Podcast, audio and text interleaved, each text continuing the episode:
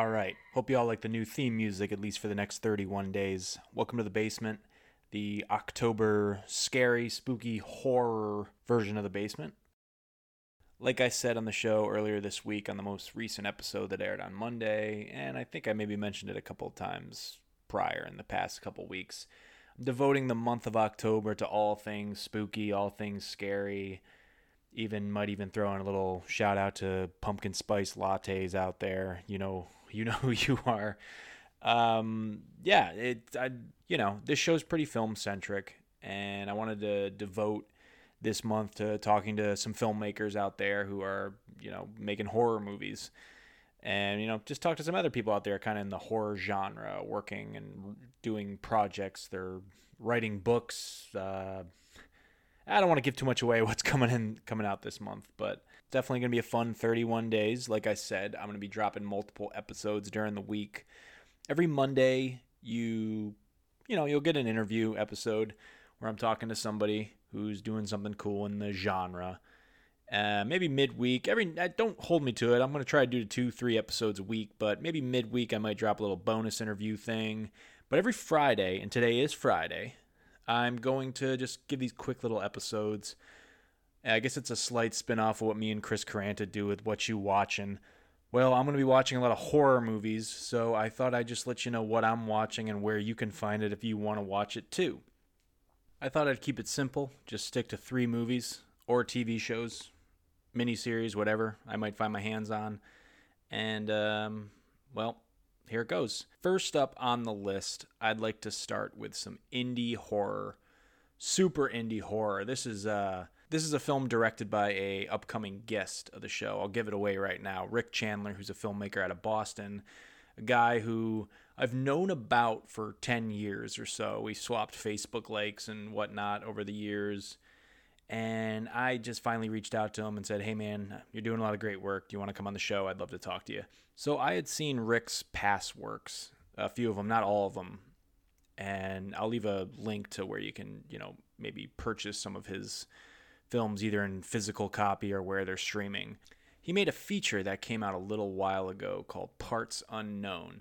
You'll hear us talk about it on the episode, and I, I don't mean to do this kind of backward, but just because it was fresh in my mind, I thought I would give it a watch. When you hear the episode, uh, you'll notice that I had mentioned I hadn't seen it yet.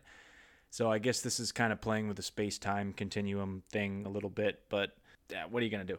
So let me start by saying Parts Unknown, the film by Rick Chandler I'm talking about right now, is quite a treat for anybody who is into the grindhouse feel of the 70s, 80s. And it's that's just something that's right up my alley. I know it's not for everybody and even in the interview I think Rick admitted uh yeah, it's not for everybody. Good luck watching it. Enjoy the ride. but he he's definitely a guy with a vision. He's definitely a great filmmaker, and he definitely has his own brand, which I can respect. And I of course wanted to watch something that's grindhouse. It's a lot of different things, but here's the general plot. The film focuses on a family of professional wrestlers or people that are in the business, but they're kind of on the low end side of the business. They're not in the WWE. They're wrestling in what looks like VFW halls and somebody's warehouse. But a lot of the wrestling scenes are actually like well planned out matches, it looks like. You're right in there watching it like a fan would. I mean, you're getting, you know, inside takes of what's going on in the ring between the two performers, which are things that can advance the plot forward. But you're actually sitting there as a viewer watching a wrestling match from start to finish. You know, there's there's other big budget films out there that you know about boxing or professional wrestling or any sort of sporting event out there that kind of you know trims things down a little bit. And i actually thought that was kind of cool. That was a cool effect. You're you're following these two performers through their match. And but that with all that being said it gets really gory. Like i said it is a kind of a grindhousey film, and those get kind of dirty and make you need to shower after it's done. And I'm not knocking the film at all. I'm sure Rick is finding this very complimentary if he's listening to it, or at least I hope. And but what we kind of learn from the opening scene from the father figure is he's really fed up with how the fans treat him. You know, there's the opening scene is a wrestling match that he's in and he's looking out to the spectators and he's seeing people just, you know, with their thumbs on their phone, not really paying attention to what he's doing. And he does something pretty drastic in the ring, and that kind of pushes the plot forward. The main character, uh, his name's Herman, played by William Dikoff. I hope, hopefully, I'm not butchering anybody's name there. I know he's in the New England film community. I've never met him personally, uh, but he's great in it as just a psycho loose cannon professional wrestler who just starts doing these horrible crazy, out there, almost borderline, I guess you could even say, correct me if I'm wrong, satanic kind of things. And, you know, him and his family just kind of start killing people. And it, it gets, like I said, it gets pretty gory. So if this isn't your kind of thing, maybe it's not your kind of thing. But I, I don't know. I enjoyed it. I'm not just saying that because I had Rick as a guest. I've seen, like I said, some of his past works and I've enjoyed it. And this just really hit for me. I, I love the I love the look of the film. I love the colors in it. I like how it's a nice blend of kind of being a, a trashy feel to it, but it has all these beautiful colors throughout this throughout the shots. So, I'm not going to give away. I'm not doing like full on reviews here. I'm just kind of saying the stuff I saw, and I'll wrap it up by saying if you want to check out Parts Unknown, uh, I'll leave a link in the bio if you want to go directly and maybe buy a physical copy or you can also stream it for free on Tubi. It is available on Tubi right now. That's where I caught it. Um, like I said, it's it's a cool little indie horror flick. Uh, nice little cameo appearance, even though he's not there physically, by Jake the Snake Roberts. He has a voiceover in it, and yeah, it it gets a little out there. And I mean, I guess I was just right in the mood for something a little out there, and I don't know, it was fun. Next up, now I went back in time. I traveled back to some classics that I've actually never seen but always wanted to. And there was a remake of this back in 1999. I always heard the original was just a million times more scary. Uh, nothing, no offense to House on Haunted Hill in 1999. That was a fun horror flick that I saw when I was a teenager.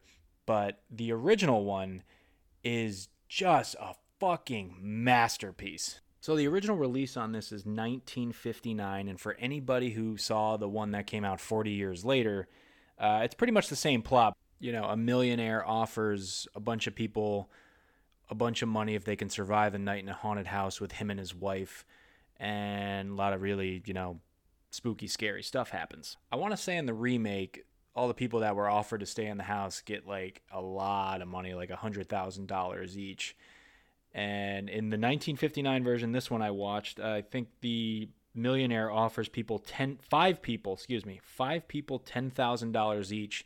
So of course you know inflation between the 40 year differences. But $10000 each to be locked in a large spooky rented house overnight with him and his wife. And obviously these people that take their take the money they don't get the money till after the sun comes up but they have to survive the night and some crazy spooky stuff happens. It's your typical kind of haunted house story with some interesting things again that happen at the end that I don't know. I, I think were just felt a little ahead of their time for the 1950s horror flick. This is directed and produced by the legendary William Castle. He's a legend in cinema from that era with films like Lady from Shanghai, Homicidal. 1968, he was a producer on the iconic Rosemary's Baby. But this film, of course, also stars Vincent Price. And anyone who's watched classic scary movies knows Vincent Price. He's a titan of the genre, and this is probably one of his standout films in his career. House on Haunted Hill, the original that I'm talking about, is streaming on Shudder right now. It's a quick watch, 75 minutes. It's over before you know it, but there are just some great practical scares that may or may not still work today, but the thing is, is the fact that this came out, good God, 60 ish, 70 years ago, and these scares still work where it's just a simple, you know, camera tricks and honestly, it, sometimes it looks like mannequins on rollers jumping out and scaring you. Yet it, it just still works. And I'm not going to give away what the scares are, even though I kind of told you what to maybe expect there. But I'm not going to go too far into detail again.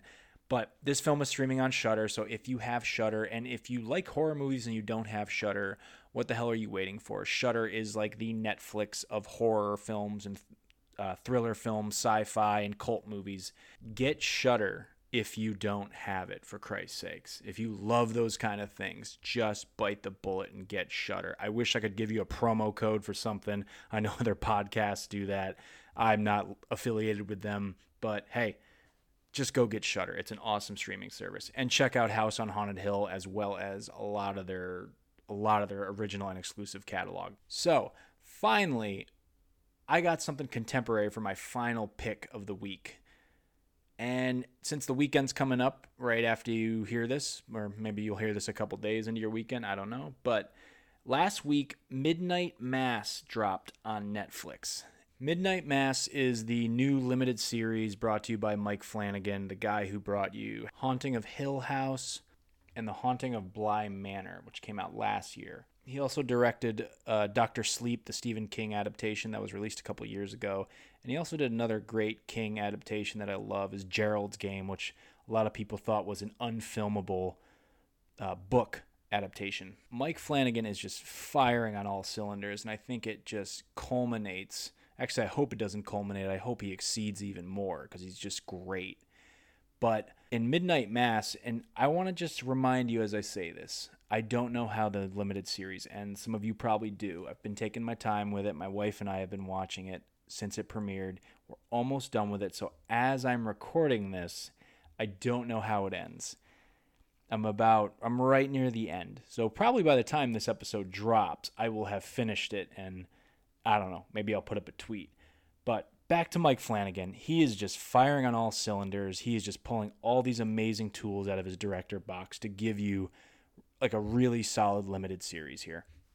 Just to kind of give you the quick plot synopsis, it's a isolated island, and the uh, the townsfolk start noticing a lot of really kind of crazy religious miracle events. But there's also a lot of strange things going on still, and it all happens after the arrival of this young priest who's filling in for this other priest who has gone back to the mainland because he wasn't well.